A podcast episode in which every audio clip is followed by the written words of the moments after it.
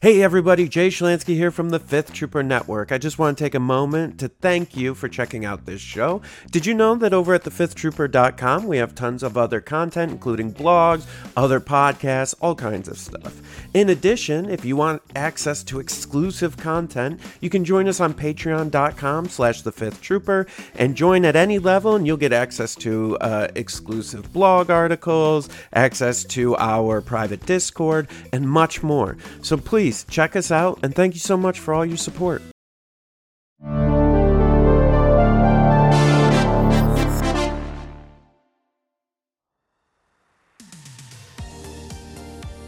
Welcome to the Notorious Scoundrels, a Star Wars Legion podcast bringing you the latest news, general perspective, and competitive discussion.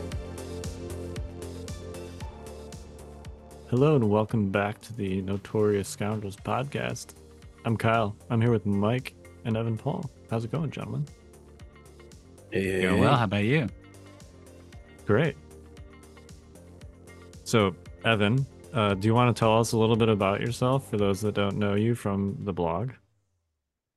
Uh, yeah. So, Evan Paul and the other Evan, uh, not the not the one that everybody likes. I'm the one that uh, you I'm the one that you read about and that sometimes you you realize you don't like. Uh, but some people are okay with it. I write I write a lot of articles. Uh, actually, Jay Jay gave me a trophy last year for writing the most articles. Uh, it wasn't the one for the best articles, but it was the one for the most. Uh, so I'm pretty proud of that. And uh, I wrote so many that uh, Jay agreed to let me be a co-editor along with you. Uh, and now we now we manage like a full squad of bloggers that includes uh, the upcoming Star Wars TCG, which I'm already forgetting the name of. Unlimited. Help me out. Yeah, that's right. Yep. Uh, and uh, we also recruited Matt Bronson to write about some Shatterpoint stuff. Uh, so I help I help edit uh, for Legion and Shatterpoint, and then I write articles sometimes about real stuff and sometimes about nonsense. Uh, but luckily, you guys just kind of let me do whatever, uh, which I really appreciate. Yeah, if people read it, you know. Yeah, that's right. That's all that matters. and then uh, in terms of where I play, I'm I'm up here in Seattle, Washington. Uh, so I learned to play by getting beaten by uh, Izzy, among others. Um, uh, we're we're both still here. We're both of us are actually going to be headed over to Granada in a couple weeks to be a part of the uh, World Team Championships, along with uh, from our site, Austin Miller is going to be there too. So I'm pretty excited about that. Nice. Yeah, US is fielding a, a few teams for that, I think. Yeah, three teams. Yeah. And that's on February 2nd, right? Yep. Okay, awesome. Um, that should be exciting. So that's in a couple weeks. Uh, last weekend we did have the Las Vegas Open, which of course occurred in Las Vegas. That is a basically Frontline Gaming's hallmark tournament of the year, primarily a 40k tournament, but Legion has a very large presence there as well. It is uh, typically the largest Legion tournament of the year outside like the World Championships. This year it was 136 players. So basically eclipsing its its own record last year, which was I think a full 128. Um so yeah, very large event on the West Coast.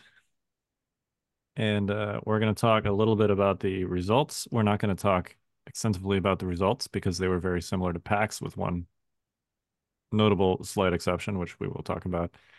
Um, and then this will be our Clone 101 episode. Clones are the last of the four primary factions that we have to discuss. And they've been doing very well recently, both in PAX and at LVO. Spoiler alert. So, uh, this will be our Clone 101 episode. Evan, of course, you are a clone player, which is one reason that you're on this week. Mostly, although my it, funny enough, my best finish was when I was uh, joining the club and playing Blizzard at He was LVO last traitor. year. He was a traitor. And That's yeah, true. Mike Mike was upset with me, but then he he said that we were cool again when I showed up back up with clones at uh at Worlds because I did I did feel guilty a little bit. I'm over here at LVO running 501st, and he's running speeder bikes around the table. yep. Yeah. Yeah, actually, Uh, I guess I guess the the two of us were the only ones who beat you at LVO last year. That was that's correct. That's Accurate. because we were we were cheating and you were playing fair, and that's just how it works. I was also playing with apparently undervalued units, considering my list got like 30 points cheaper and yours got like 30 points more expensive. Yeah, fair. It was more than 30 points more expensive.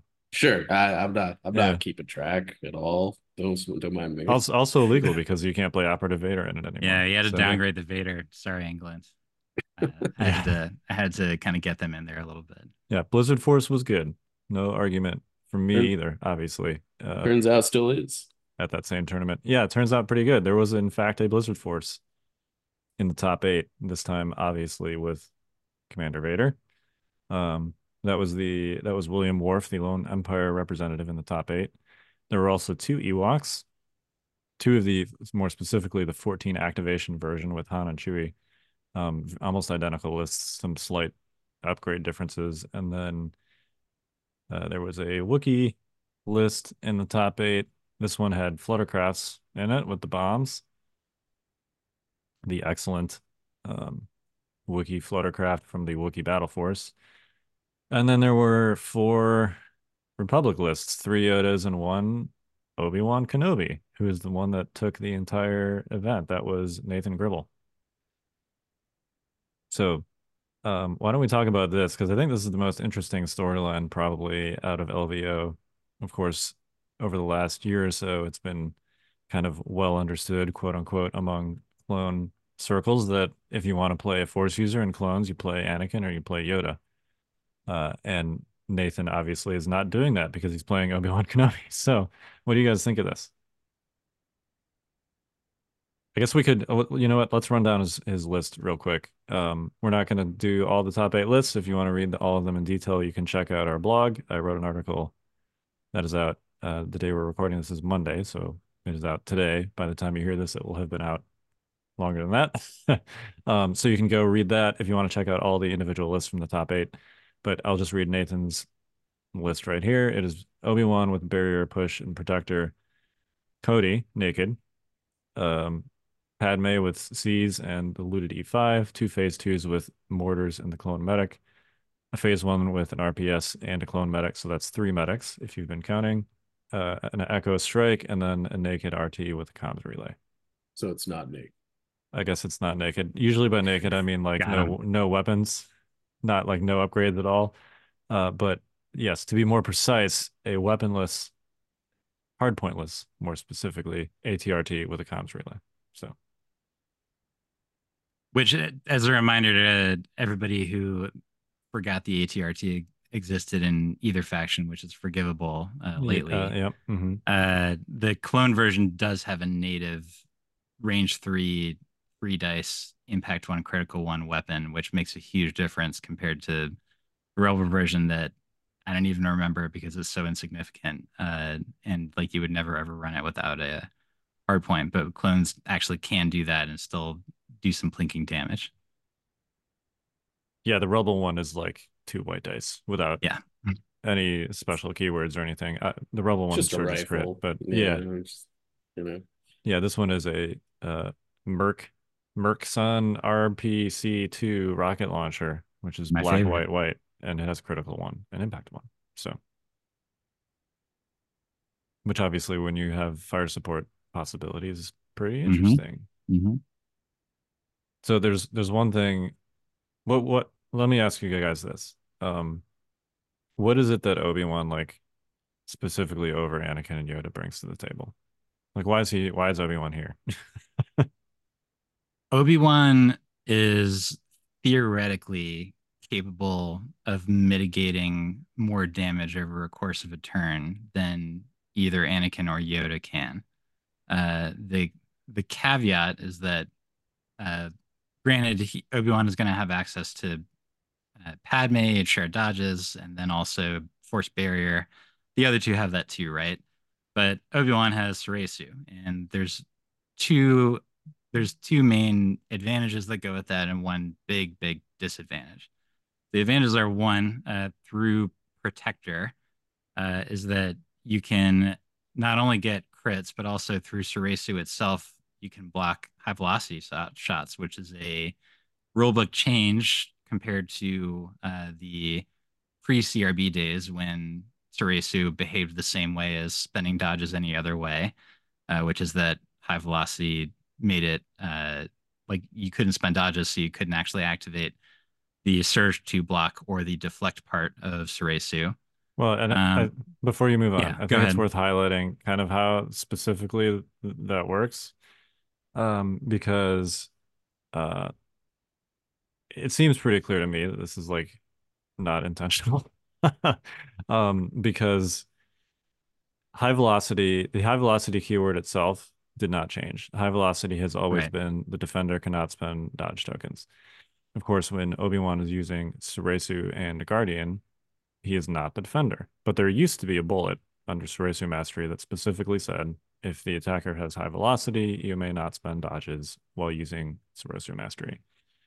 Um, that bullet, since bullets were essentially like, you know, melded into narrative form paragraphs in the CRB, has been removed um you can Obi-Wan can still still cannot spend dodges when he is the defender because high velocity like it always has still prevents the defender from spending dodges but if he's using guardian he is not the defender and therefore you can still spend dodges so um i i do uh, wonder we will probably never find out but it's it's at least possible to me that there was an intentional like mini buff to Obi-Wan, who I think has been was not thought of as doing super well. Uh, they obviously didn't change anything about his card, uh, but I I could see this as being intentional compared to something like lead from the front, where I think to me and I think probably to most people it seems very obvious that that was just using the wrong word uh, within instead of at, like every other command card in the game. Uh, this one maybe maybe it was on purpose. Uh, I, I just obviously it helps. I just think if you were to do a special Obi Wan carve out like that, you'd make it so that he can also do it when he's defending himself. And yeah, it could be they thought it was too much to do that. Uh, I don't know. Uh, it it is sort of funny to think of the fact that he's like, uh, he's better at at defending people that are 10 feet away from him than actually his own body. Uh, but that's neither here nor there, right? that would be very Obi Wan, though, right? To yeah, be better defending yeah. somebody else than defending himself. I mean, when he defends himself, he just throws down his lightsaber and lets it happen, right? yeah, maybe this is more canon accurate than we thought. Yeah. Anyway, regardless of whether it's intentional or not, that is how yeah. it works. It is it is literally the only way in the game to spend dodge tokens um, when the attacker has high velocity. Yeah. So uh, and... it is which which is like specifically a counter to Republic dodge spam. So in, in yep. theory, obviously not in this case. and but the other advantage is that just from a raw numbers perspective, is that if you're doing Guardian 3 against several different attacks in a turn, is that you have the potential to negate a lot of damage, like more than either Anakin or Yoda could. Uh, and you might also do some deflect damage back. There's a 30% chance that you roll at least one surge on two red dice if you're doing a full Guardian 3. And so that over time is probably going to add up. The big, big disadvantage is that in order to do all that, he needs to actually put himself at risk of taking wounds. Because if, like, any blanks that he gets, regardless of whether he spent a dodge, is that he's taken that wound, um, and that that will eventually add up uh, to the point where he like literally has to hide for the rest of the game, uh, and he's not really going to be contributing if you get charged at. This list did have three medics to try to account for that. That kind of gives you like three oopsies on those guardian rolls until you have to start being a little bit more careful. Yeah, I mean, basically, uh, when you think about it, obviously there's two blanks on that red dice and there's one surge. So you're yep. twice as likely for Obi-Wan to take a wound as you are to deal one back. Yeah. So even if you account for like the, you know, the three medics, that's essentially nine wounds on Obi-Wan, right? In in theory, obviously averages when you're talking about sample sizes like this are debatable, right? Yeah. Like weird weird stuff can happen. But, you know, you should get like 4 to 5 deflect wounds before Obi-Wan dies on average. Um which like really isn't a lot, but it is all it is a nice bonus Squad. it's a squad. Um, you know, potentially those are from like a bunch of different units, right? Which is less meaningful, but it's also like damage that can't be blocked or mitigated in any way. You literally just take a wound. Um, and I- it's it's it's an interesting like psychological thing too. I've found. I mean, people. taking deflect wounds really does It does. really good. yeah, Yeah. Especially because, you know, now the Civil War snipers can actually take deflect wounds, right. Which uh, which is kind of hilarious. yeah, you have a strike team taking a deflect wound that Yeah. that That's hurts real bad. bad. Yeah, Because if you also have Echo in your list, then that strike team might be gonzo by the next turn. Yeah, there's also nothing you can do about it because it doesn't matter really what you shoot unless it's Kenobi. I mean, I guess that I guess that's really your only target. Um, and presumably he's going to be behind a line of sight blocker in this particular role. So yeah, Yeah. perhaps behind that ATRT. yeah, Good point. yep, can't shoot him through the legs. So, yeah, I want to talk about that ATRT real quick. Um, the uh, I'd be interested to hear how useful Cody was in these games. I feel like um, the core list concept of this, like using Obi-Wan to just eat everything, is is great. I feel like if you replaced Cody in the RT with full arcs and a clone commander, which is almost an identical swap on a point for point basis, I feel like that would be more effective. It's Um, actually significantly cheaper. it's about 10 points cheaper, I think. Yeah. Yeah. Um, which yeah, that's not nothing. Uh, like That's that's almost I mean there's there's only that's, three that's core units in this list, one so of that's these like a mortars or something to a Z6. Yeah, Like or like another medic, deal. Yeah, right? yeah. uh I mean you don't have another core unit to put that medic on, but yeah, that's a lot of points. So I don't know. I'd be curious to see how this list functions with a modification like that. Um, I, I'm curious to try it myself simply because I'm a huge Obi-Wan fan, just generally. Um, Me and I too. would, I would love a reason to like put them on the table. I've had this this uh cool limited Obi-Wan model just sitting like on my shelf. Oh, you have very the long time. one. I do from- have I have one of those. Germany, right? Yep. Yeah, that was one that was one of the few like first year world's prizes when they we, they did the the eight people travel to FFG headquarters thing. They gave us all S and Obi ones. So That's awesome. yeah, um, it's one of those like I, I've considered several times with the, the ridiculous EB prices you see, being like, could I just? But I already painted it, and it, it's it's like the one thing I have from that. and Yeah. it's, it's it's got more sentimental value to me at this point. But Right. anyway, long story short, I would love like an excuse to use it. Um, so so I just want to butt in here because I think it's great that Kenobi won this tournament. yeah, Uh, no doubt. I don't think that is the narrative that actually should be being told with this win. okay, And and I, I- think I think Nathan really hit it out of the park. I think he did a great job.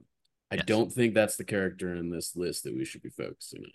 I 100% agree. And I was thinking of saying the exact same thing. The character in this list that we should be focusing on is Padme Amidala, and and and it's not close. she is the butter that holds this faction together.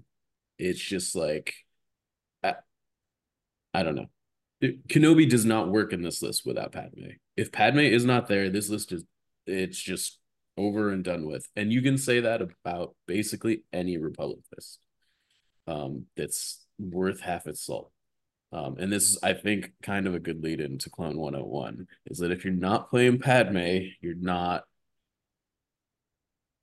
you're not maximizing your Republic assets. she's just too good. I totally agree. And when I when I think about like I also really I, I like Obi-Wan and in the movies and show, and he was yeah. I got the clone starter set, and I learned how to play with Obi Wan. So I definitely want to go back to him, but I want to go back to the Obi Wan who will move up with an army.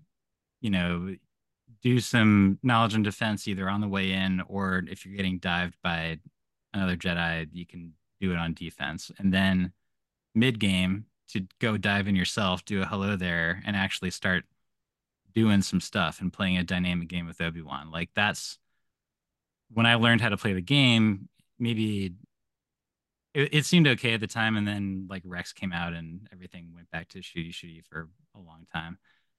Uh, but it was really fun uh, when it even when it didn't quite work. I I learned how to play with my brother, who would use the other side of the core set, and we just had so many fights where Obi Wan would dive in uh, to Grievous and a bunch of droids. He would play hello there, and attacks would happen.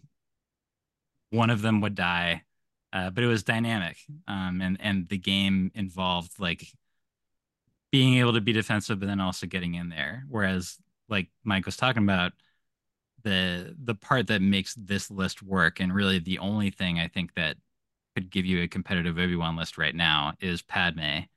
Uh, and when we get into Clone 101, is that the other two guard Jedi? If you want to be optimal, then it's Yoda with Padme. It's Obi Wan with Padme. It's Anakin with Padme. Uh, and I, would argue if yeah. you were going to take a list that didn't have a Jedi in it, it also has to have. You Padme. should have, definitely should, yeah, yeah, right, yeah, yeah. Um, so like, I, I don't know. Um, I think I think it's interesting to me that um, you know, I think we talk a lot about Yoda, we talk a lot about Anakin, and I feel like Padme sort of gets sidelined in those conversations. And to me, this is just at the end of the day, these are all Padme lists. How you are like kind of flavoring the list is like a little different, right? Yep. Um, you know, choose choose your lightsaber, choose your force wielder. Um, I think I I I think Anakin and Yoda are still better than Kenobi, but but I don't think Kenobi is like unplayable or bad. Like he's fine. He clearly does enough, right? Um I, I think he's going to be specifically better if you're anticipating a lot of people stacking high velocity to counter clones. And I also think to some degree, um, high velocity aside, I think he's actually very good against rebels in a way that is better than Anakin and Yoda because he does tend to like rebels is like rebel players are playing Han and they're playing Chewie and they're playing yeah. these small like sharpshooter pierce dice pools. And if you're if you're guardianing with Kenobi, like you're taking their immune pierce away. They're yep. you're taking the one thing, like even if they do some damage to Kenobi, like you're taking away the thing that they're trying to do to you, even with the not high velocity shots, right? And right. we have seen Rebels seems to be the one thing that is like consistently has been consistently kind of outside of battle forces fighting the Republic menace kind of on on its own merits. Yeah. And that's primarily on the back of stacking Pearson high velocity. Yeah. Yeah. Um, speaking of battle forces, so the story of this top eight essentially is Republic. There were five Republic lists in here, one of which was a Wookiee skew. Um, there was the Blizzard Force, and then there were two Ewoks. So basically, this is very similar to what we saw at PAX, which was Republic plus melee skews. Republic plus battle forces, basically. Yeah, yeah. I mean, in in particular, the, the, melee skew battle forces. Um, I think the the presence of the one Blizzard list here obviously makes it like battle forces more broadly. But yeah, yeah. Um, yeah. PAX was definitely more melee centric on the battle force side of things. For sure. Correct. Yeah. Uh, and uh, yeah, I, I mean, Empire, other than Blizzard, did not do super great in this tournament. Droids did even worse. Um, you know, it I, is, I, it sorry, is go, probably go fair ahead. to say that the battle forces that made the top eight were even if they they weren't all melee necessarily is that I think that they were all objectives. I think they all had bids. Like they're all they're all lists that could take advantage of certain objectives more than others. Um, like you had two triple speeder battle forces, and then two just like Ewok 14 act insanity, uh, both of which have a lot of objective play. And then you had the four other Gar lists that were basically pure attrition and sit back and castle, uh, and sort of like let them force them to come to you. Uh, and the the castling list won every time. I'm I'm gonna uh, be I want to be honest with you. I'm gonna when we get to the 101, I'm gonna fight you on that. But we'll okay, all right. yeah, I I would say they're more durable lists than specifically like uh static lists. If that makes sense. Yeah, yeah. Um. But yeah, we can we can hit that when we want to get to 101. I do want to highlight. You made me think of something, Evan. That's I think is interesting. All of the non-clone lists were bidding pretty significantly.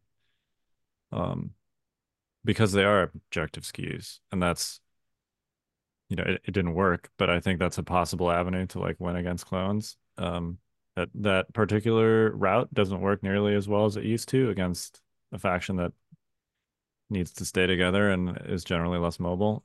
Um but it's, a, it's part of the recipe for success right? it is it, it is yes. Yeah like like you need to at a bare minimum put the republic list outside their comfort zone. That does not mean you're going to win but it is going to mean that there is a much more level playing field right? Yep. It's it's not as effective as it used to be but it is still a thing that's going to be a component of trying to be uh, very hard to kill regardless. Uh okay.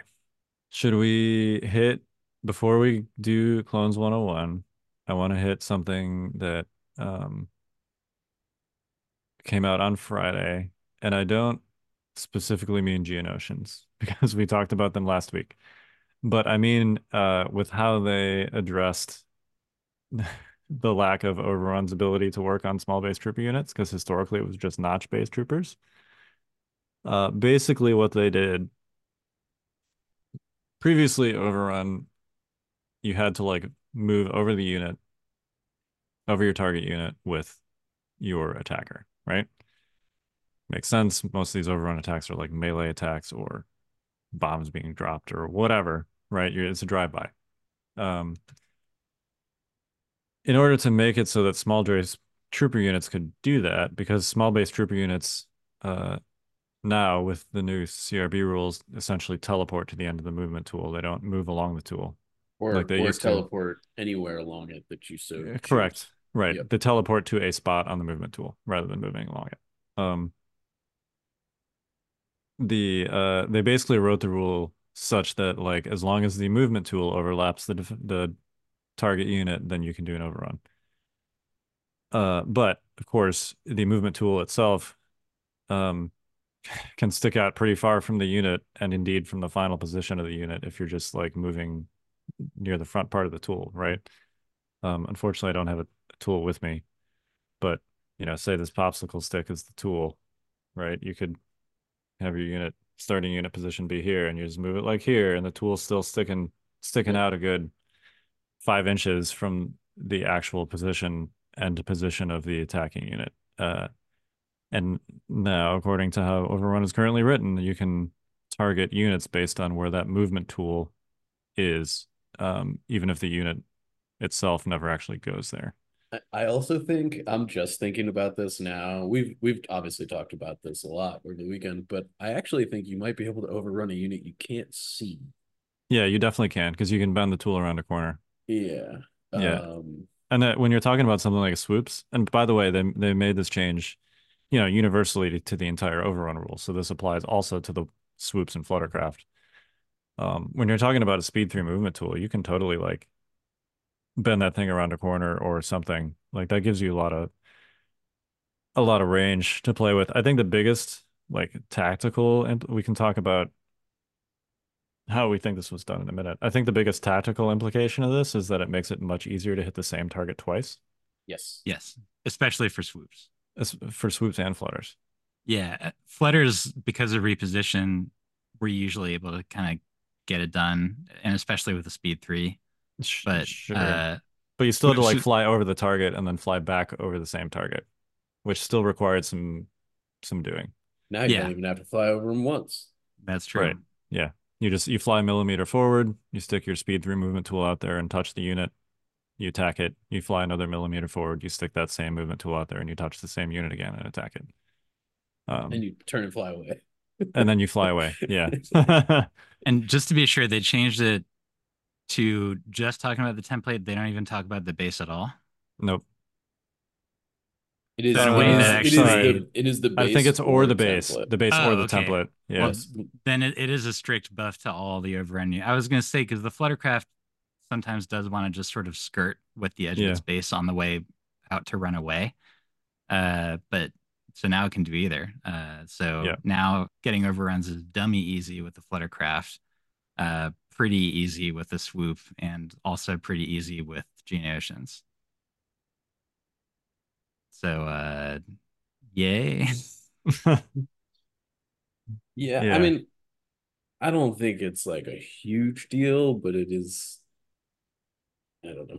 it's not like overrun's been dominating, you know, the conversation. No. the competitive play. So It- like It doesn't seem it doesn't seem like flavorful or intuitive though. No, it's right, really my yeah.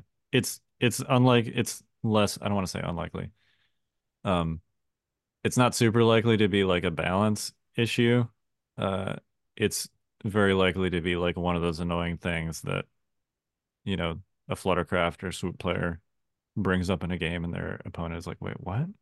Yeah. Why, how does it work that way? Why does it do that?" Like um you know, another thing to add to that list. So uh yeah, I I'm not a fan of it. I, I feel like so the original reason that this was done was previously when moving along the tool with small base trooper units, you had to actually leave clearance on the side, right? Because they would move along the tool. Um, which I everybody hated that, so I think that was like like a good goal. Uh, you know, they could have just said like, you know, you're not impeded as long as the tool like you still have to move along the tool, but you're not impeded as long as the tool itself doesn't clip the train. Um, which is literally what they were trying to do. So like, you know, but I don't know. Now we're just we're seeing a little bit of a cascade effect of wording it the way that they worded it in the new the new document. So Yeah. Uh I don't know. Maybe it'll get adjusted back. I guess we'll just have to see. Probably probably not in time for Worlds, but over time. If, We're not if getting it- any rules updates before. Yeah, Worlds, remember. I, yeah, I, I hear you. I hear you. yeah, I mean payload still hasn't been fixed. So like Yeah. not that I mean Oof. that that one it seems less clear whether that's intentional or not but my, my point is like there's a lot of there's a lot of like holes in the dam um that have not been plugged so i don't know that this one do you want to talk about the difficult terrain thing mike real quick because i think this is also relevant to this conversation I was gonna leave it out, but since she brought it up, I brought it here up. Um, so I mean, in fairness, it's been this way for a long time. I just didn't realize it until this weekend. I don't think i don't think anybody did when we were going Yeah. down the overrun rabbit hole. Um, and actually, the way the difficult, like, so normally, I think the way that we all play the game or have been playing it is that if your trooper moves along, like, would pass through difficult terrain, you use a tool size lower, right? Yeah. Um, the way the rule actually works is that if the tool touches difficult terrain anywhere along the length of the tool, whether you're moving that far or not, you have to slow down. So, um, imagine this is going to be a big deal in like narrow, like hallway sort of situations, which doesn't come up a lot, but like where you can't bend the tool so that it like avoids the difficult terrain because you're like bending in either direction or the direction you need to go. Um, and your trooper could never actually pass through or come close to passing through the difficult terrain as long as, um, you know, you know, you're using your movement tool touches it, you get you get degraded basically. Um, it, it it's not going to come up a lot, but that is technically how it works. I could see it coming up in situations where you need to like like KP, for example. Suppose one of the KPs is a difficult terrain piece and you need to base it. And like on your last move, you're like five and a half inches away from it, which is pretty common. Yeah. Um, your option is to use the speed one tool and get four inches, which is not far enough to get there. Um, or try and somehow like angle the tool so that you you know, just clip the edge of it. But uh, it's pretty common because of how tight measurements and stuff are in Legion that like you can run into a situation where you just barely can reach something. Uh, and this is going to matter in those situations if that something is a piece of difficult terrain. If there's a bunch of engaged troopers that are already at the centerpiece, then it could become a nightmare of like where do you put the movement the, tool? the tool. Yeah, Yeah. right. Absolutely. Exactly. Yeah. Um, it it creates a mess for sure when you're figuring out like because because a lot of times in those situations you can't actually lay the tool flat, right? Right. Like yeah. you can't actually put it on the table because you'd be displacing a bunch of troopers. Yeah, Yeah. and historically it's it's been much more of a simply like how far can I move kind of a Mhm. thing and this opens up a whole potential can of worms where you have to actually worry about how the tool is angled and how it's extended beyond your final movement location. It's no longer enough to be like, yeah, I can get there and then just do the move. Um so uh Yeah. you know, we'll see how like I'm curious to see how much players actually do this. um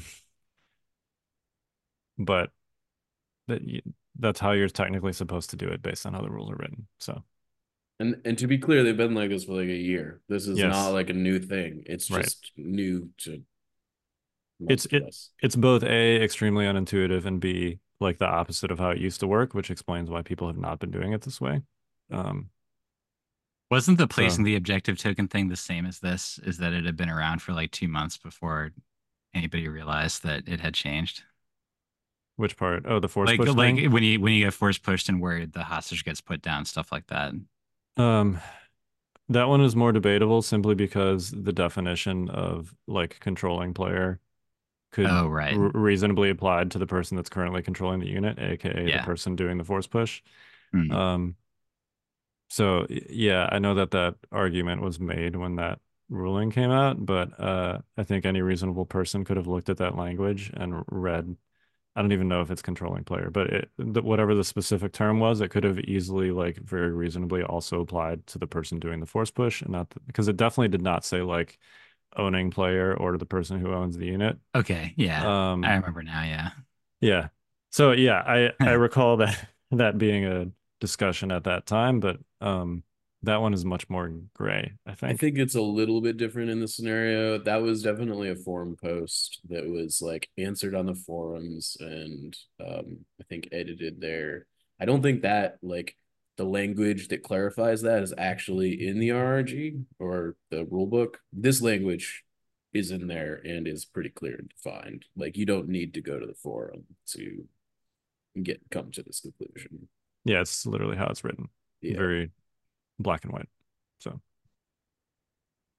I will never call a judge uh, to complain that my opponent's template went over the terrain. That that's a public promise I can make right here. yeah, like I said, I'm curious like if people actually play it this way or not, but um it's pretty clear based on how the language is written that you're supposed to do it this way. Whether You they also- intended you to have to do it this way is another conversation that I don't want to have now, but that's yeah. what the words that's what the words in the rule book say. So I do think that practically it is you kind of have to be looking for it for it to come up a little Yeah. bit. Um you kind of it's a little bit of a gotcha rule in that uh, yeah. Like, oh, you used your speed two movement tool instead of your speed one. You should have used your speed one. Haha, gotcha. You know, like I don't know. Um it, I f- it's going to be hard to like actually enforce this rule without totally feeling like an asshole. yeah. Yeah Which Agreed. yeah. So yeah, I, like I said, it we'll see if people do it. Maybe they won't. But I could see like when things start getting down to the wire at the world championships and you know, it's like is my opponent going to get their game winning VP to the KP or not? Um, I could see somebody developing a uh, adherence to the rules that maybe they wouldn't wouldn't apply at their local game store. So I mean, in fairness, like that is that is those are the rules. that is what it says. Yes. Yeah. Um. So So yeah, you you get down a weird slippery slope where you're like, well, do we choose to say that this one is silly and we're not going to do it? And then like, what other things do we decide are silly that we're not going to do? So, um, Everyone's da- it's a favorite type of argument, the slippery slip. Yep. um. there's a lot of things I could put in that category. Yeah, yeah, yeah. Speaking of slippery slopes and LVO, um, I wanted to just mention that the tiebreaker rules from PAX were used here again in the top eight. Um, Rolling the dice beforehand. rolling the dice beforehand and deciding who is winning the tiebreaker before the game starts. I think this is horrible. This is my, I don't know, monthly update of just saying that out loud. I think it's ridiculous, and that's those aren't the rules, and we're making them up, and I don't like it. Yeah, I mean, this is in the same category, I guess, right? Yes, that's why I'm bringing this up. Like I Yeah. just I we're making up the rules. That's not how the rules are written. I understand people want a better answer than what's there, but like if you're building a list with the rules that are written in mind, like it does change how you may approach a tournament, and I think that it is Yeah, I, I I will it's say a problem. In that in that particular example, and this does not apply to PAX because PAX was a Swiss tournament, but at least in the example of LVO, it was only done in the top eight, which is single elimination, and um, there is no like, I guess strength of schedule is the way, right? But strength of schedule gets super weird when you're just talking about a top eight cut. So there's there's not like a clear way where you're how you resolve this situation in a single elimination format where draws are essentially like something that just can't happen. Um, whereas at least with the cover thing, there is a very clear way how you're supposed to do it. That way it's just silly. Similar similar, frankly, to like the time limit thing, right? Where you're supposed the TO is supposed to like roll red dice or Oh, something and like hide the, secret time timer. limit from the players. Secret tag. Yeah. Um, that is something that is objectively like very clear how you're supposed to do it in the tournament regs, and nobody does it because it is I ridiculous. still haven't seen it. I don't know Um, if any of you guys have. I've I've heard I've heard rumors of it happening. I've heard beyond- tale of a secret timer. yeah. yeah, Um yeah, I don't know how I'm I'm not gonna claim to have a good solution or a good answer. I just know in my heart of hearts, this ain't it. yeah, and I I think according to the players that were there, the TO basically asked the top eight players how they wanted to do ties, and that's what they said. I- um, so I guess t- to me, and I like I'm not I'm not trying to like flame here, but I think it's one it that's even worse than having it set expectations ahead of time. Hey, this is how it's gonna work. And then making a choice day of how it's gonna work. I I just I really don't like the idea that we are editing the format and tournament rules on site on like the day of the finals or the day before the finals after games have been played it's a slippery slope. it's a super slippery Yeah. slope and this is the biggest tournament of the year that is not adepticon i just don't like it. Yeah, and I I don't think they've I still don't think they've said how they're going to handle ties for Adepticon. they don't and i'm going to beat this drum until adepticon in the hopes that somebody hears because it seems like the tos have jurisdiction on this obviously. Um and uh like it really should not be this way at adepticon. Um a better solution needs to be found by march Well, at least at Adepticon, you, so that maybe the TO can just uh, pull AMG like literally aside to go. How do you want to handle this? Uh, y- yeah Uh, maybe ho- hopefully that's a conversation that happens before uh, the event. before um, before lists are Mhm. Right? but yes. Uh, okay. we've Okay. talked about enough about things that are uh no, I think that was a good tangent based on what we were talking about. Um but we should probably get to the actual Clone 101 topic. um so as in the past, how about we start with just kind of I- mean, we talk about clones a lot on this show because they're currently very good. Um, but why don't we just start with kind of a rough list of things that are currently successful to kind of frame, you know, when we're talking about competitive GAR units, what are we talking about? And then um, go through what their strengths are, what their weaknesses are, and then how to actually execute that. So, what is it that people are currently running with clones, or what do you think people should be currently running with clones as far as like units or combinations of units that are strong competitive units? Um, senators, they definitely should be running those. Agreed. Um, Is there more than one option in that category? I'm no, but you know, senator, uh, yeah. the Senate. I am the Senate. Um, I guess if you take hostage exchange, you can take uh what's her name? The blue chick. Um yeah, the, she's the, also uh, Senate yeah. senator. Yeah, I'm blanking. I definitely saw that Clone Wars episode though. All, all of these lists do run hostage exchange, so there you go. That's You true. Have at least two. All Mo- right. most of them do. Yeah. Yeah. Um, so I think when talking about clones or Republic in general, I think it's important that we emphasize that more so than any other faction in the game, this synergy based faction, and everything falls apart if you're not doing synergy based stuff. The units on their own are too expensive to build a good list if they're not helping each other. Um, and Yep. that's that's just sort of what it is. So when we're talking about units that you should be taking competitively, they're units that can take advantage of synergy based abilities.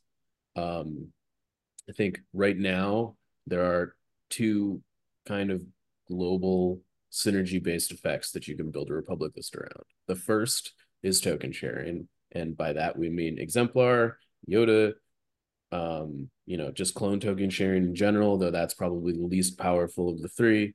Um, and then the other synergy base is the Wookiee Battle Force, which is obviously like synergy based effects that are based on having a bunch of Wookiees, right? Yeah, I'd say that's more a threat saturation than explicit synergy. But Yeah, Yeah, I would. I was going to agree is that the the Wookiee units, with the exception of like a, a couple commands, and I guess like Chewie can guardian a Wookiee chieftain if you really want to.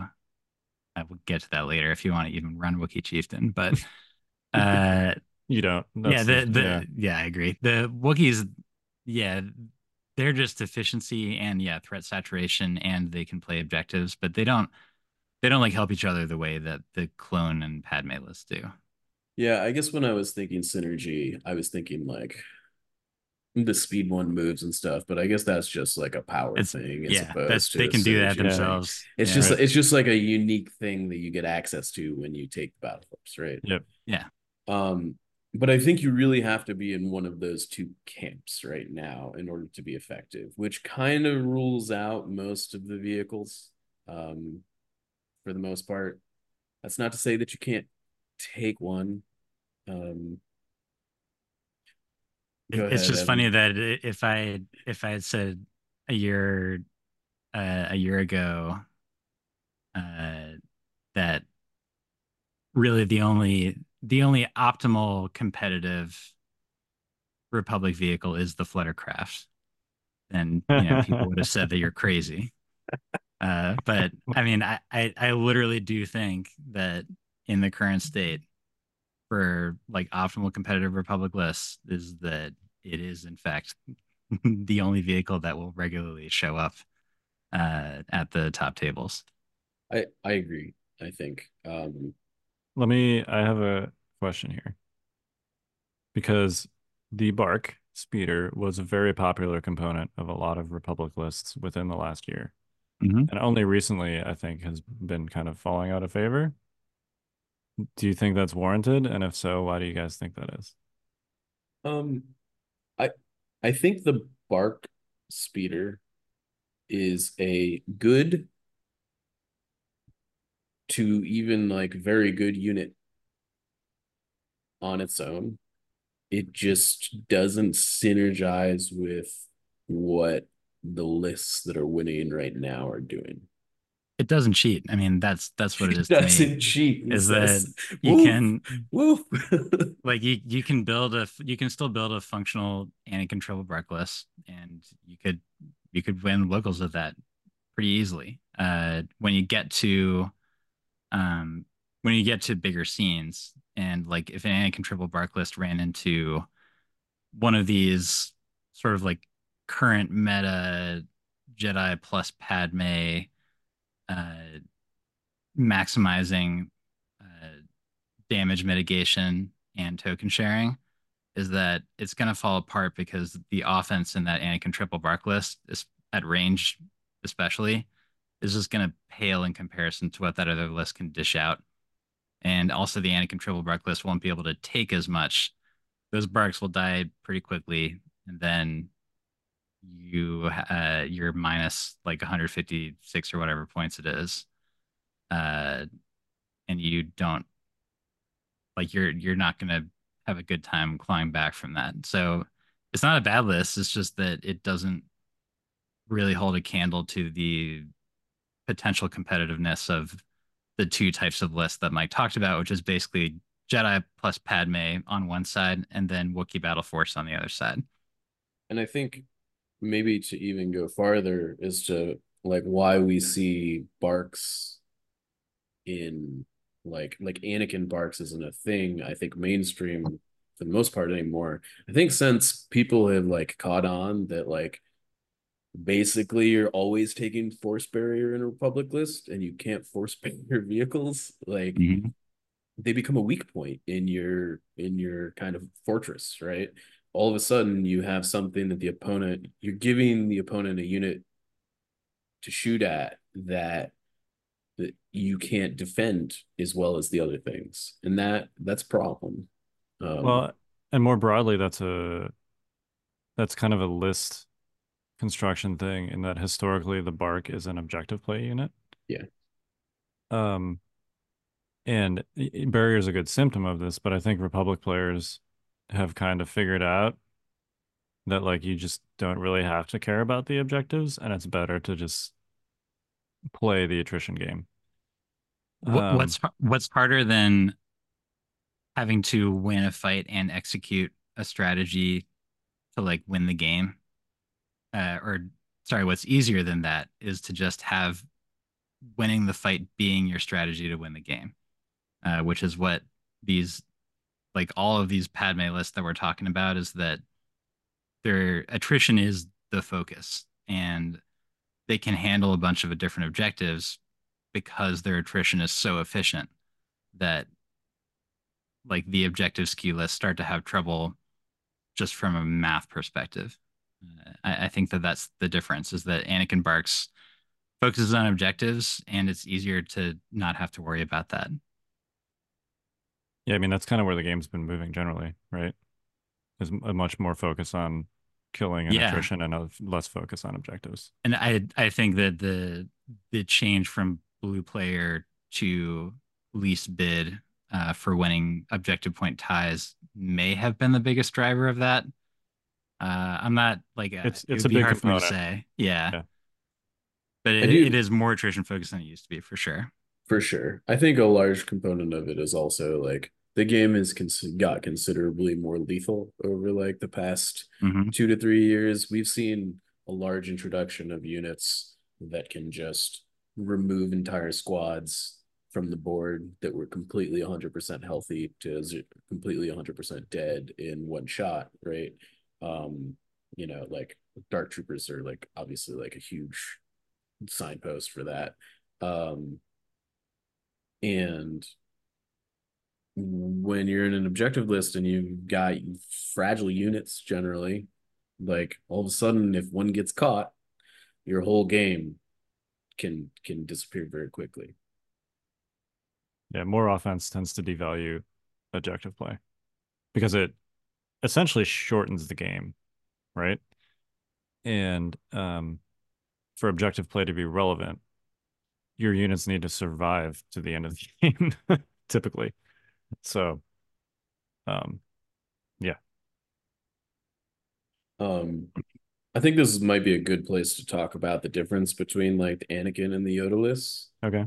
Um, Can can that- can we real quick just round out the like yeah, So we we've got basically, I guess to take your pick of Jedi, we can include Obi-Wan in this conversation now. Jedi plus Padme. Um, or if you're not taking a Jedi, you still want to be taking Padme. Um, as far as your core units, we're talking about both phase ones and phase twos.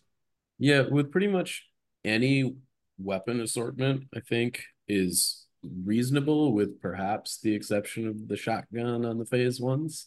Yeah. Um, I I've seen some people messing around with it. I don't think it's very good. Um, It's the most but- fun, but it's yeah, it's not Yeah. optimal. Yeah, um, I definitely think like you don't want all of your weapons to be RPSs, but one or two, totally fine. You know, you don't want all your weapons to be mortars. I mean, one or two, probably fine, right? Um, I would say that you should probably not have all your weapons be cumbersome, um, most Yeah. of the time. Um, I would I would steer away from that unless you're really sure.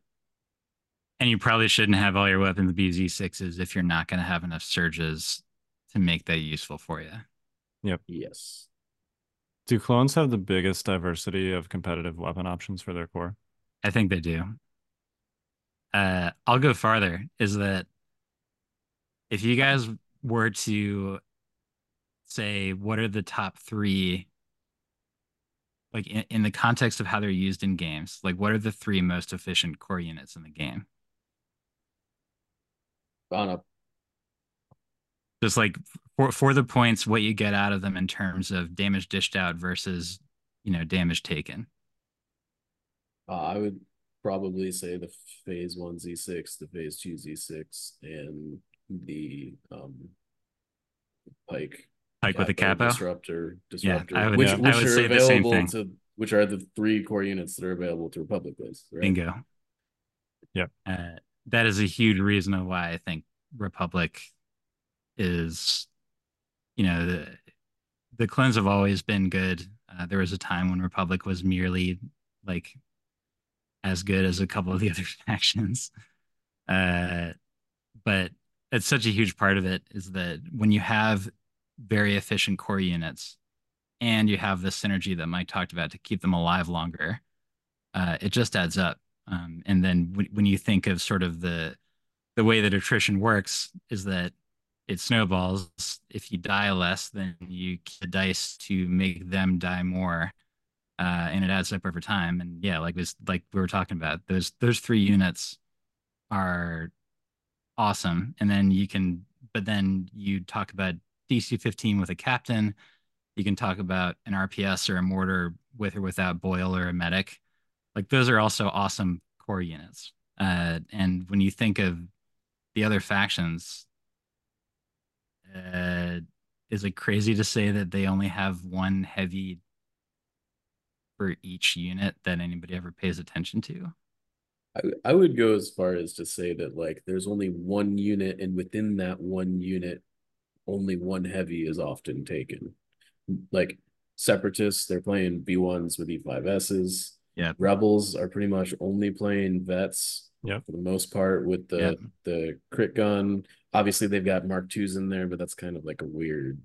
Mm. I don't know the the They come as a package. yeah, they're like Yeah. the same unit basically. You know, Empire for the most part, if you actually want to be killing things with your core, like if you're taking core intentionally, you're taking shore troopers, you know, I mean, you're taking storms if you're just trying to fill it out, I guess. Um, but they're not there because you want them. Right. Yeah. There's some play for T21s and for that Stormtrooper rocket launcher where I always forget the name of it. HH-12. Uh, yeah, HH12. Is that there's definitely like arguments for those uh, to be in the good, but you know, the above average category. Uh, but when we talk about these clone units, is that they're all in the way above average category. Uh, and so that allows you to flex your list points wise to kind of make it fit what you're doing with the rest of the list. And any way you slice it, you're gonna have efficient core, and that makes a huge deal uh, when it comes to the attrition stuff. All right. So as far as like I mean, we we kind of ruled out vehicles, but there's some other slots here. Special Forces, both ARCs and ARC Strike teams in the standard list, and then obviously Wookiees in the Wookiee Battle Force. Mhm. Is there any reason to take Wookiees in a not Wookiee Battle Force? Sadly, I don't think so. I liked the Anakin uh, Wookiee Warriors list. Like I, I played that at Adepticon in 2022. Uh, that was a lot of fun. Um, and then they changed scale. Uh, and until the Wookiee Battle Force came out, is that the whole the whole Wookiee subgenre was completely ignorable, like throughout the entire game. And it was that like there's a lot of things about the Wookiee Battle Force that make it good, but with that free speed one move is that then you make up for that loss of mobility that they suffered when scale was changed. Uh, but outside of that battle force, they're still just sticky uh, as they were before, and they're also still super expensive, even more expensive than they were like a year and a couple months ago. With tenacity and offensive push, yada yada, getting more expensive. Yeah, Yeah, so I don't, I don't think that there's a role, which makes me sad because I I would like to play that kind of mix it up sort of list again and you know be able to kind of compete with it. I mean, I, think you can play a Wookiee unit in your army. It's not going to be optimal, right? Like it's Yeah. not going to be it's not going to be super good. I think you can win games with it. Um, but arcs for the most part, like they melee just as good as Wookiees, if not better, once you factor in sharing situations, right? Um, they definitely throw more dice. Um, as long as they're they're full. Mike, do you think that there's a place for full arcs outside of either Yoda or a 501st list? I think if you were to take full arcs and look at that unit on its own, um, like like this is a full arc unit that operates like a like a stormtrooper unit. It doesn't get Right. tokens from anywhere else. I think it's way too expensive. I don't think it's worth its cost. As soon as you lose one dude, the unit's basically worthless. Um, that's a little bit hyperbolic, but it's not far from the truth. Um, and I think the thing that makes arcs good is that they're a really good thing to be throwing all your resources into. Um, they're they combine really well with um the other options within the faction. You know, you start fire supporting them, and then you're doubling down on sharpshooter, right? um you know you start giving their aim tokens to padme's aim tokens to them to like give pierce. Their dice pool is more consistent than than most of the core units um between sharpshooter and and their native dice. Um so i think i think they're just a a good unit to be pouring your resources into but i don't think i guess to answer your question does that answer your question?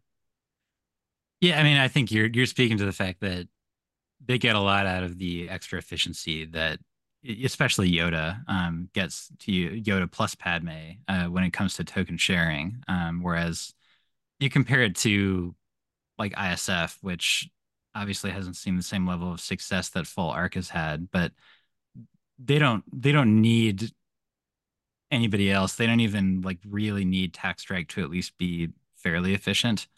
Um, whereas like a an arc unit that's on its own is like very bad for the points uh, if it's if it's not relying on tokens that it's getting from others. Yeah, if you don't have a Jedi, like you definitely have to have Boyle. Like you definitely have to have medics, right? Like you Yeah. you you still have to support the unit and and throw points after it in order to make it viable. I will say I don't feel that way about the strike teams. I think the strike teams are still excellent and people don't play them really. Um which I find a little bit interesting. I think that they're efficiency wise some of the best units in the game, if not like as far as like generating tokens and stuff go, like 55 points to like double tactical move into like a hidey hole and just share your aims to the core units is totally defendable. Like that's better than most officers. in other Yeah. factions, and and they have also have a range five options on top of it, right? Um, so, and that's like the worst case scenario with them, is you're sharing your aim tokens.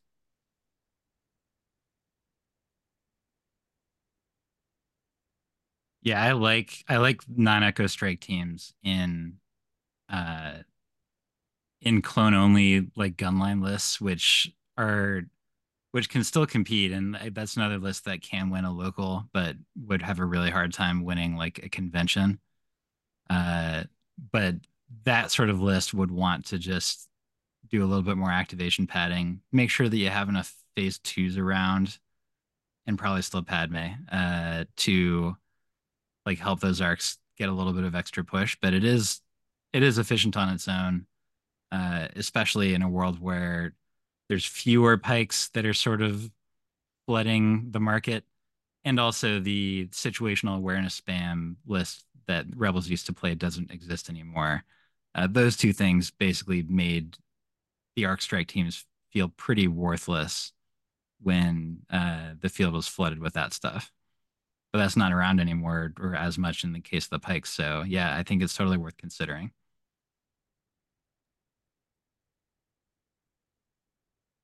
All right. So, um, why don't we talk? We've kind of hit on it when we're talking about these units, but real quick, let's hit the strengths and then the weaknesses of the Republic faction and talk a little bit just about like how to actually play them on the table.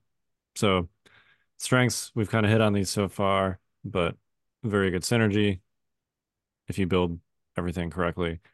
Um, lots of tokens that they can share. Uh, as a result, very good offense and defense when everything is kind of together working on firing on all cylinders, right? Um, are there what else beyond those? In the strength category, Yep. um, I think generally speaking, um, if you're playing that they're they're pretty decent against handling um melee threats because they always have a force push. Um, just just about. And if you don't have a force push, you're playing Wookiees, so you are the melee threat, right? Yep. Um, and uh, I I think to me that's one of the biggest things in the meta right now that is that is a strength for Republic. You know, not all the other factions are taking force push in all of their lists, which makes dislodging a problematic unit from your lines tough. Um, force push allows you a way out of a lot of situations that you normally can't get out of. Um, so I think that that's a big strength. I think the Yoda list is specifically very good at that. Um, but I think uh, to me that probably highlights the strengths. Uh, I want to sort of piggyback on that though with the force push.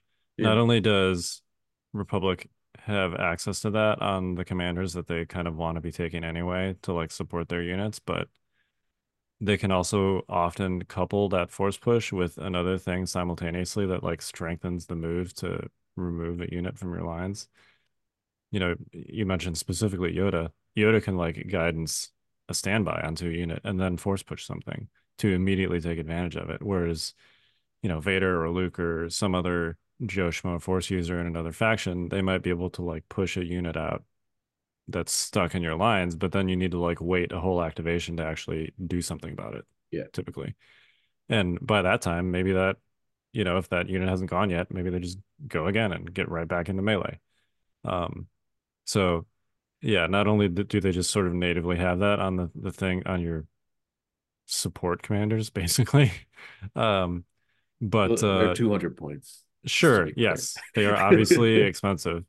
Um, but uh, they can they can like capitalize on it in ways that other factions can't typically. They can immediately capitalize on it, right? Yes. It's like i'm doing something about this, and I'm putting an exclamation mark at the end of it. You Yep. know, it's it's not if if you want to do that with another faction or another hero that's like not Yoda, you've got to take the standby before you force push, which kind of telegraphs what's going to happen, right? means it can be shot. Like, yeah, Vader list, you know, you could have five Stormtrooper units all take standbys and then, you know, kind of hope that your opponent is like not going to be able to shoot all of them off, but it does happen one by one. Uh, and then you start realizing that you've like maybe wasted some actions. Uh, whereas the Republic list, specifically Yoda now, uh, uh, so sad that Anakin and Padme can't do that anymore. Uh, is that they they can take advantage of it immediately. Yeah, they can they can set Yeah. the trap and spring it at the same time. Exactly. Um, and I, I'd, I'd I'd say that's true even of things that aren't Yoda, because even like in Anakin's case, for example, if you take saber throw on him, you can force push the thing and then saber throw and then fire support with Fire it. support, yeah, that's true. That's true. Um, which is which is like an immediate strong ranged attack that you can make, whereas most, you know, the other factions force users a don't have access to fire support typically, but b also tend to like not have very good ranged attacks. So when you play Anakin long enough with saber throw, is that you see Magna Guards very differently from how everybody else sees them. uh, is that like everybody else sees them as like, oh man, if these get into my lines, then even if I have a Jedi, then it's going to be some hard trucking over here. Whereas Anakin's like, okay, I'll I'll force push you and then nudge myself one inch to the right and then fire support the Z6 and obliterate the whole unit at once. Uh, it's pretty satisfying. I will say we haven't talked a ton about fire support. Um, as Yeah, long as, we're, as long as we're talking let's about talk about let's talk about Um, fire support. So I think fire support and how fires so fire support has uh, been I would say up until like the last two years kind of fringe as far as something you should be doing often. Like it's something that maybe you did like once a game, right? Um, I w- I would say that now I am fire supporting multiple times a game, every game, sometimes multiple times a turn. Um, even in not Yoda lists. And I think a big part part of that is the cover changes. Mhm. Um, Yeah. fire support allows you to bypass a lot of the uh, cover rules, and it's not that they didn't do that before. It's that before It wasn't as necessary before. it wasn't as necessary before. Exactly. Um, Yeah, previously you might be able to like step to the side and get a no cover shot or something, and Yeah. you know, but now it's like the chances of doing that are very low. So you might as well just combine your pools and then have that cover only count against you once. Yes, and in a lot of cases, now that arcs are kind of like good again, you're kind of like a lot of times not counting the cover at all twice, right? Like you're getting the sharpshooter shot Right. and then you're just tacking a fire support pool on. So rather than it being a cumulative like cover four or in Ewok's case like cover six, it's like cover one or cover zero, right? Mhm. Um, and that's that's like huge in and of itself. You're just like plus five hits um on you know against like Ewoks or like plus three hits against like everything else and every time you fire support. Um and that's that's a pretty large strength, I think, uh that has also been with the passing active uh the, the pass mechanic being a thing this year. Um it, that's also been like a pretty large strength that has lended itself to be like okay i can fire support and then i can kind of like pause the tempo if i so that and like kind of wait them out to do the rest of my stuff if i need to um because of the the interaction between fire support and uh the pass mechanic is that it lowers your activations on board by one right Right. um, Which used to be like objectively a drawback and now just sometimes doesn't do anything. Yes. Yes. Yeah. Sometimes it's like, oh, this is fine. I can still go last or next to last with my Jedi, and it's okay. Right. Um, particularly with I think 14 activation Ewoks aside, uh, a lot of lists these days are low activation count lists, and if they're not, they're pretty easy to whittle down to low activations with the massive firepower you can bring to the table. Yep. Um, all right. So I think that kind of rounds out the strengths. What about weaknesses? Because they do have some. I know. I know we've been kind of effusive in our praise of Republic so far on this episode, but uh, they do have some weaknesses, which I think are important to highlight as well. You don't have a ton of minis compared to most of your opponents, and that that both minis and activations. Um, and you also you squeeze the most out of that efficiency we're talking about when it comes to attrition. You squeeze the most out of that when you're mostly staying put as the game goes on. And so if you're in a situation where you have to move, uh, you you do lose a significant part of that efficiency. So they they prefer to be in objective states where it doesn't matter that there's only eight of them, so to speak, and also where they don't have to go anywhere, which can sometimes mean that breakthrough is quote unquote like the least favorable objective or maybe even payload, weirdly enough. Uh and and so but like that's the thing is that when you think of those two weaknesses, which are real, is that you only actually run into those being weaknesses in some objectives. In others, they're basically a moot point. And I would I would go as far as to say is that mobility is only a weakness if you have to move somewhere your opponent is not. I I would say like if you if I think you know in in in the breakthrough and payload scenarios if if in order to achieve the objective moving closer to the enemy and by closer i mean like range three not melee yeah um and just firing on all cylinders like that's sort of your game plan anyways right Mhm. um so if if the objective doesn't set up a situation that you have to like either kill the enemy or do the objective, I think that's when the mobility starts to hurt, is when you kind of have to get split, right? Yeah, so like being red on breakthrough hemmed in is like would be a, an example of where that would be fairly bad for Republic because they would have a hard time chasing down an opponent who is incentivized to completely run away from them. Yeah. Uh, but in other situations where like as long as you can force a fight to happen, you won't have as many tokens. So you won't be squeezing everything you can out of the efficiency of token sharing, but your units are still going to be better on average than your opponents are. Uh, and you don't, and there's tricks aside from token sharing that you can take advantage of, such as barrier or guardian or you know a bunch of other things, and that y- you will still have a very good chance of winning the game. So, like Mike said, the thing that they're purely bad at is chasing an opponent that they absolutely have to chase in order to try to win the game.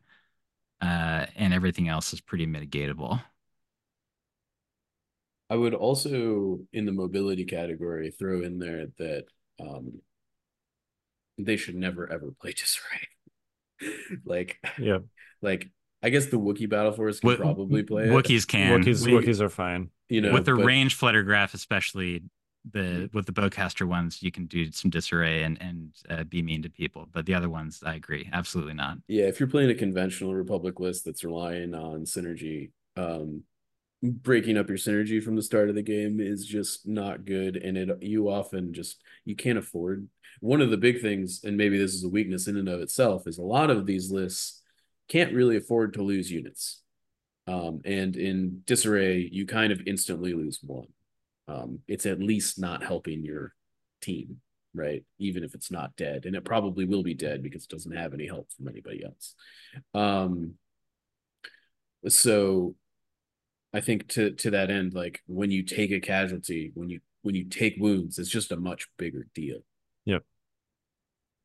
I can't And- think of many games that I won in the last like year and a half or so where I lost like three activations or more.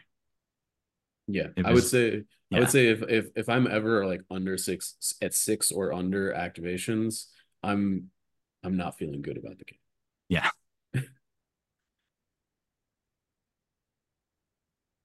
Um, I'd also like to highlight a weakness that I think is maybe not talked about enough. Um, and that is that when to take a token and not to take a token is like an action is Mhm. actually kind of like a hard thing to figure out and to know when it is the right thing to do.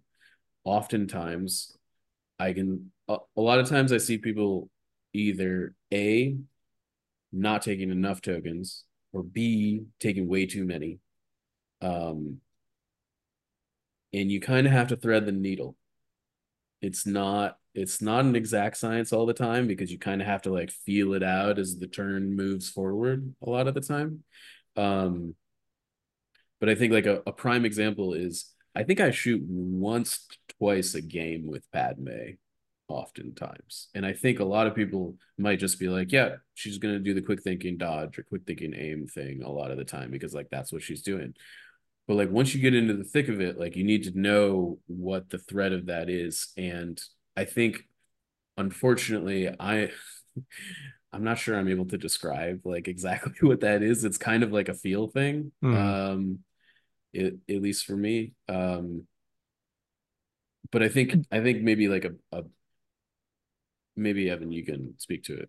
it goes to it goes to knowing what your win condition is, which is like I I wrote some articles recently about you know I I provocatively titled them why why you're losing games, but um uh, the second one that I wrote was about knowing what your win condition is and you might like you might very well be in a game state where your win condition is that you stay as you are and don't lose any people. And then as long as as long as you end up killing more point, uh, points than your opponent or even if you do nothing then you're going to win the game. And so that's when turtling up makes sense. Uh, but depending on how mov is at any given time or what the objective is is that your win condition may be that you need to be closer to the middle by like turn four and you don't want to realize that on turn five when it's too late for you to start moving your guys instead of taking those tokens.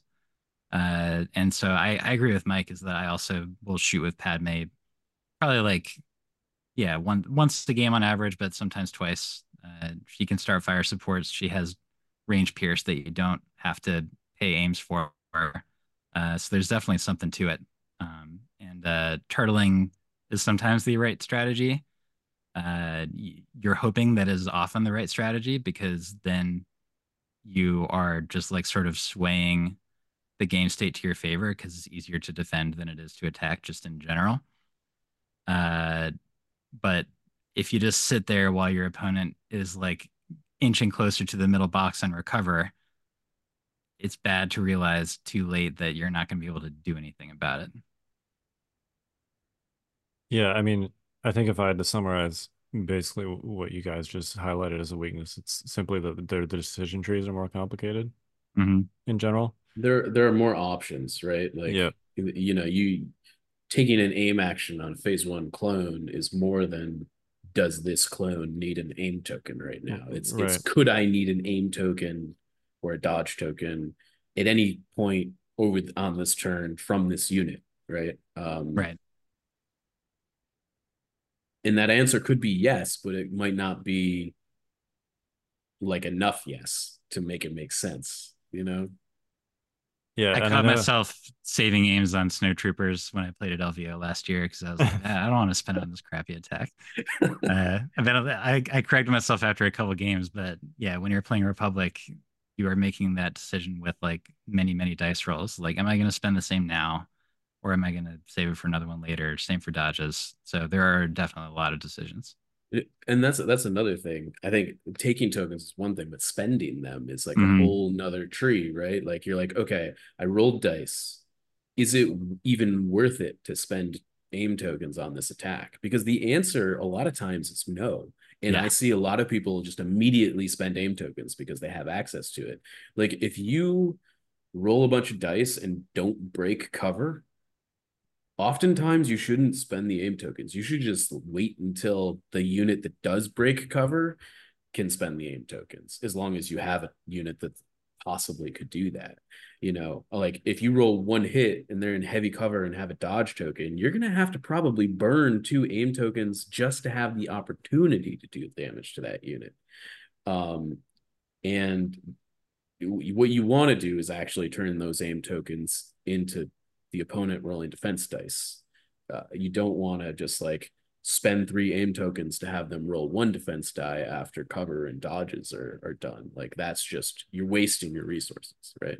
Yeah, assuming you have a shot later in the turn where you can actually Yeah. capitalize on that.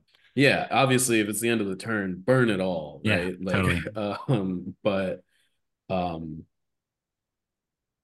the yeah, uh, I mean I I I find myself like even in games that I play, like I sometimes still mismanage that. It's hard to like figure that out sometimes. Sometimes I'm like, I still have a name token on the board at the end of the turn. That like if if I have a name token on the end uh, on the board at the end of the turn, I'm like, I messed up. This was suboptimal. I should have done better. You know. Totally agree. And I, I think it's easy to sort of play devil's advocate and be like, well, how is having more options a bad thing? Um, and I think the answer to that is simply that utilizing those options efficiently and basically like maximizing your resources is kind of built into how Republic units are designed and costed. So if you're not like making the most of those token sharing abilities and making the most of those options in your decision trees like you're just you're just paying more for like a fancy stormtrooper basically with clones Absolutely. It, you you are paying for the options in the points costs of those units, Right. right?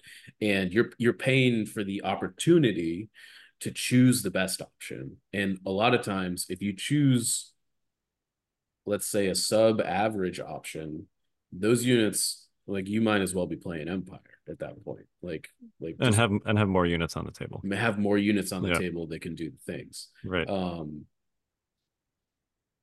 You wouldn't pay 76 points or whatever it is for a stormtrooper with a Rebel Z6. Uh, and Right. if you're not sharing tokens, then that's, that's exactly what you have. that's yeah. literally what a phase 1 z6 is Yeah. yeah. yeah right um all right so for weaknesses we've got lack of mobility um the the fact that they have to basically stick together so if they have to split up that's an issue uh casualties hurt more um and then complex decision trees right more or less Yeah. miss any that you guys I got- I got one more- counts, I guess. yeah Yeah. One more is that they they don't tend to have tricky command cards.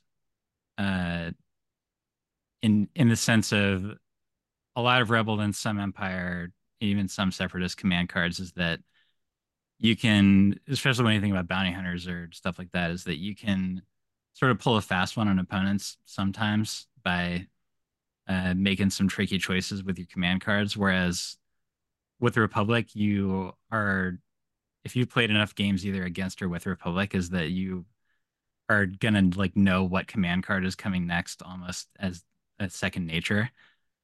I played against uh, Marcus at Worlds, and it was uh, it was streamed last year, and it was really funny because we were both playing Anakin without Padme, mea culpa on that last part, obviously. Uh, but he, we uh for six rounds we used the exact same command cards. Um and neither of us like it was funny at the time but neither of us were really surprised by the fact that that happened is that even with yoda who obviously has a lot of tricks up his sleeve when it comes to guidance just in general is that you'll pretty much know what's coming next um maybe the aggressive negotiations with Padme can surprise you every once in a while. It's like got a little bit of tricks to it because of the free move.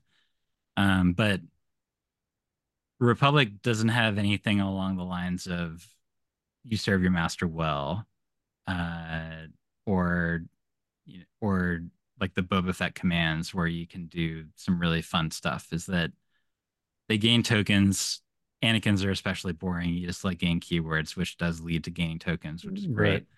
Uh, but so maybe maybe predictability is one more weakness. Uh, is that you usually know what's going to happen against Republic. It's just that uh, you that doesn't matter when you can't stop it. It's like knowing that a train is headed your way, uh, but you're tied to the train tracks. They're gonna So- play Luminous next turn. Oh my god. You know, Yeah. I I think it's it's one of those things where their their command cards often don't change the game state. Right. Um, whereas command cards and other factions, depending on which one you play, changes the game state dramatically. Mhm. Um, They're much splashier. Yeah. Whereas the Republic command cards just kind of take what they already do and just make them do it more.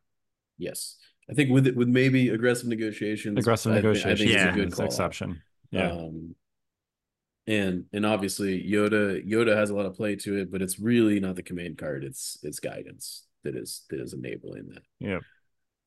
Um, Which does make it makes Obi Wan's commands especially funny in that context. Is like when you talked about it, it just makes them do more. Is that that's literally what his command cards are? Is that more, here's more surges than two pip. Here's more dodges Yep. And one pip. Here's more surges and dodges, and here's the standbys.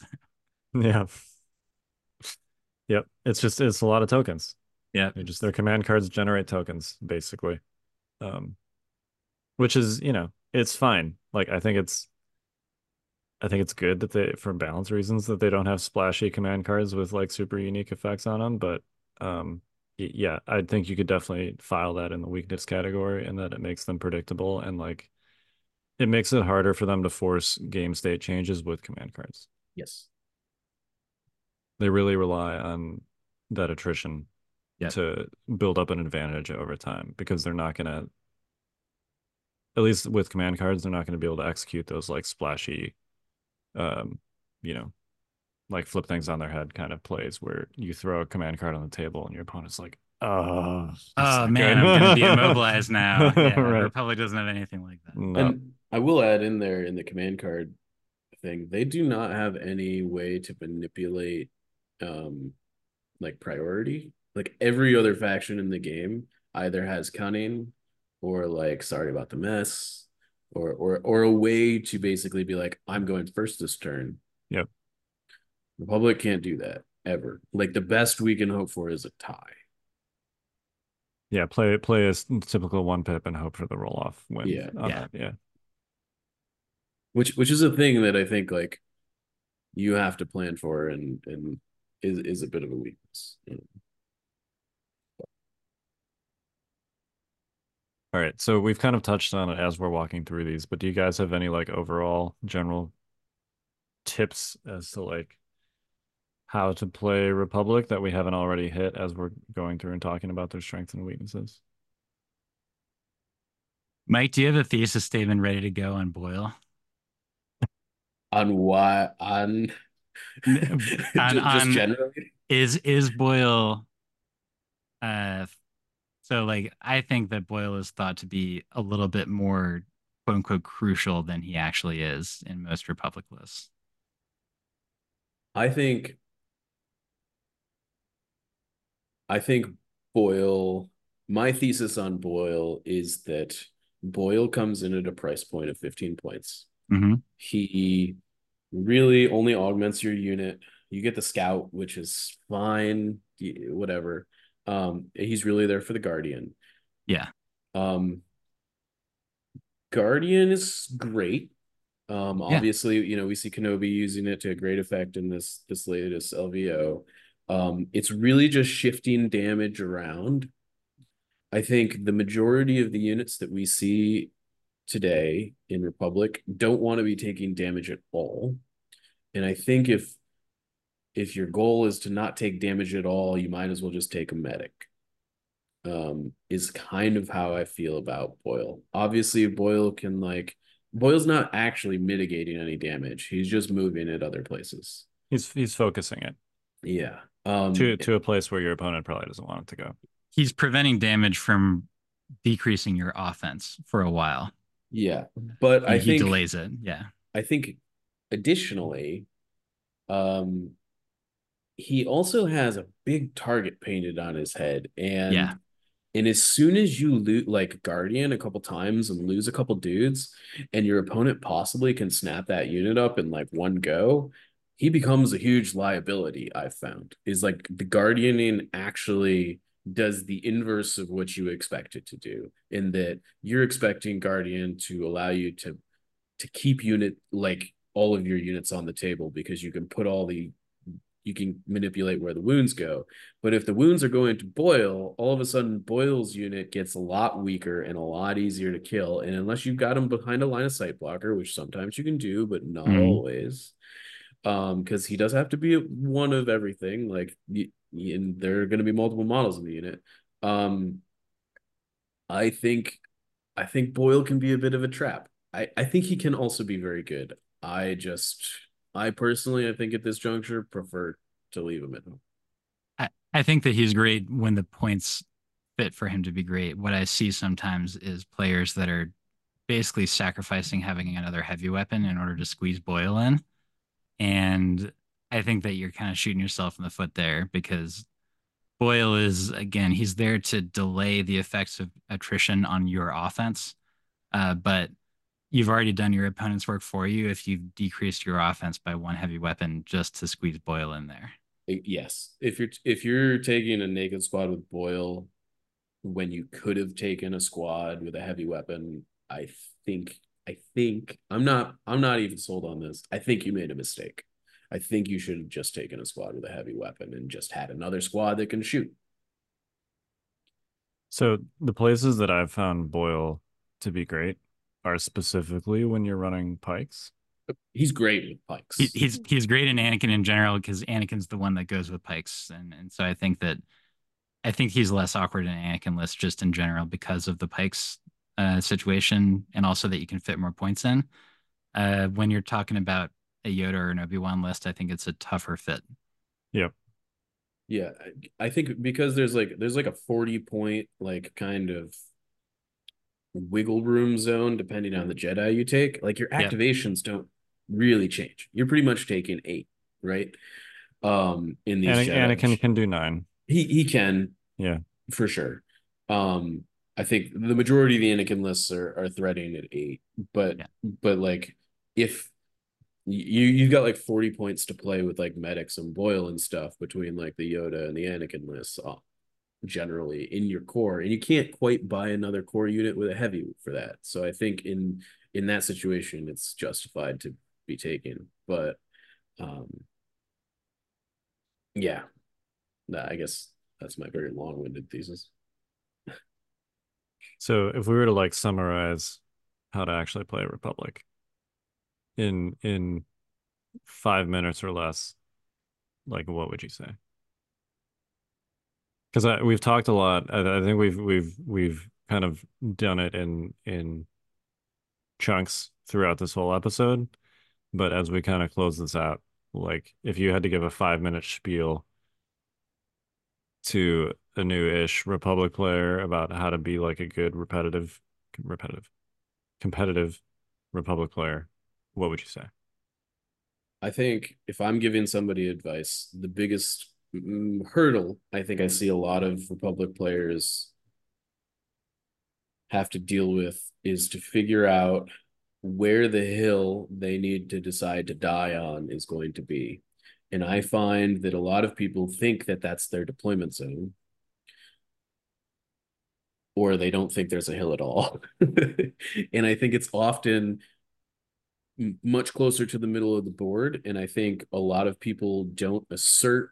I think Republic right now is very good at asserting their firepower early in the game um, in order to basically affect an area of control that allows your that that makes it so that your opponent has to has to deal with you.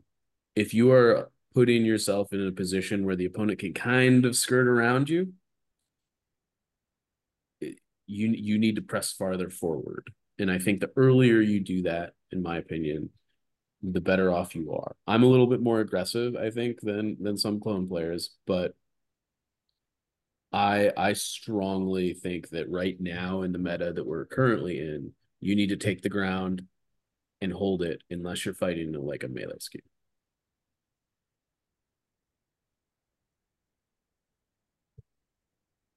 Or if you're if you're playing hostage, you can truly just like kind of hide. There's there's absolutely Yeah. situations when you you can construct via turn zero that makes it your deployment zone. Exactly. No- no- no particularly, particularly if you're at 800. yes. Yeah, Yeah. I, I will say that if you're not playing Wookiees, you should be at 800. It should. It is. This is not optional. It is not up for debate. You For do Republic, not, yeah, totally you do, agree. You do not get to choose. You can argue 799 or 798 or 785. I don't care. You are wrong. You need to take 800 points in Republic if you want to be effective. Eat your vegetables and put those smoke grenades in there to make it 800 if you have to. Yes. That's the PAX winner literally had a set of smoke grenades that was mostly there for that purpose and maybe 1% to make smoke. I can I bet you Sam did not take a smoke token out of his out of his box that entire tournament.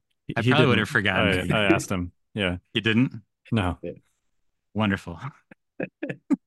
Yeah. I, it. Yeah, it's a conversation for another day. Whether you should be incentivized to like spend useless points just to gain an advantage by being at the maximum limit. But um, yes, I agree with you. I mean, you, you want to you want the tiebreak, so you want to get to 800 with Republic.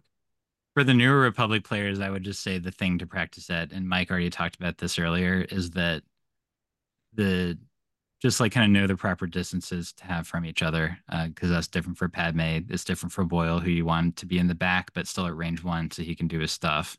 But you want it to be farther in the back so that he's less juicy of a target, and that your ex- opponent needs to extend more to get him. But also, like I think that I didn't think of it before, but I like uh, Mike's metric of how many wasted tokens are still left on the board when you get to the end of your turn. And that it- includes dodge tokens. it, it be- does absolutely include dodge Mhm. tokens.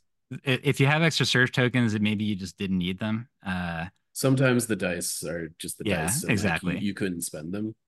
yeah. Um, Um, but yeah, if you have aim or dodge tokens left at the end of your turn, then take a look. Was there something about my positioning or the decisions that I made, like moment by moment? Because there are so many decision points when it comes to token sharing over the course of one game, where maybe you made uh, a decision that led to you wasting a token. Um, and like the more you pay attention to that, the more you'll be able to squeeze out of the insane efficiency that Republic can put onto the field. Yeah, and and to be clear, like if you're finding that you have tokens at the end of the turn, like the things that you should be looking at are, did I play the wrong command card? Like did I did I actually need all of these extra tokens this turn, right? Like did, did I play Luminous and just punt it? Did Yeah. I, you know, like um if if you got a bunch of extra dodge tokens, like you know, could Padme have moved instead of quick thinking? Maybe, you know, like or or or rather maybe she could have quick thinking and and move quick thinking instead of dodge quick thinking or, or Right. whatever, right? Um, that allows you to set up better for next turn. And I think the more you look into those kind of situations and, and realize, oh, like I, I could have done something else here that would have been much more optimal. Um, you're kind of able to refine your play. I would also say that one of the things that I like to do, I think that this is true for Legion in general, but I think specifically for Republic because we have key support pieces that really rely on being alive to like share their stuff um is finding a good line of sight blocker on the map that allows you to like leverage your position and getting like your Padme and your Anakin or your Padme and your Yoda or your Padme and your Kenobi there earlier in in the game like as early in the game as possible and Rush kind of- there. in Yeah. establishing your foothold and in in and generally that's somewhere that's like range two to three of of kind of where you're planning on having the fight. Um you need to you need to when you walk up to a table probably more so than any other list because you have decisions between moving and like taking all these tokens and stuff you need to have an idea in your head of where the where you want to have the fight. And you need to set it up so that you can actually have the fight there because if you set it set up your army and then you have the fight somewhere that you're not planning on having the fight you most of the time are not going to be able to remobilize your army into a situation where you can actually do that effectively um, in contrast to a lot of other armies that can have a higher mobility rate The first thing I look at before deploying is like where where's the Padme rock? Yeah. where I'm, I'm hoping that she's going to spend most of the game. And then, you know, if I need to do two moves on turn one and get zero tokens out of it to make it to the Padme Rock, I'm going to do it every time. Because once she gets there, then she can just start token banking. And it's the same, it's usually similar for the Jedi. Uh, Anakin can afford to be a little bit farther out from Padme typically than I think either Yoda or Obi-Wan can be. He can he can sort of be off to the side a little bit, but you either want one big rock they can both be behind or two different ones that that are each uh, good for sharing tokens to the rest of your units. Uh, but figure it out before you deploy anybody and get there ASAP. And and to boot, the reason that it's important that that line of sight blocker is forward is because exemplar still requires line of sight. Yep. Yes. Like that is extremely important. Um, you do not want like it. Sometimes like your exemplar units are like a little bit forward of your like your main line if the line of sight blocker if that's that's where it is, and that's okay as long as they're safe there. Yeah. Um,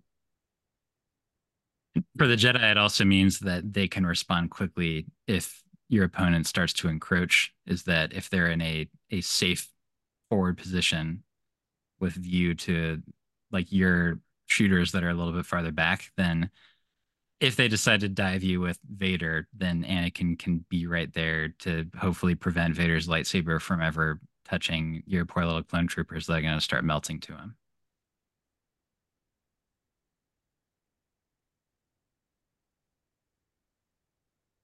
Awesome. Well, any final thoughts?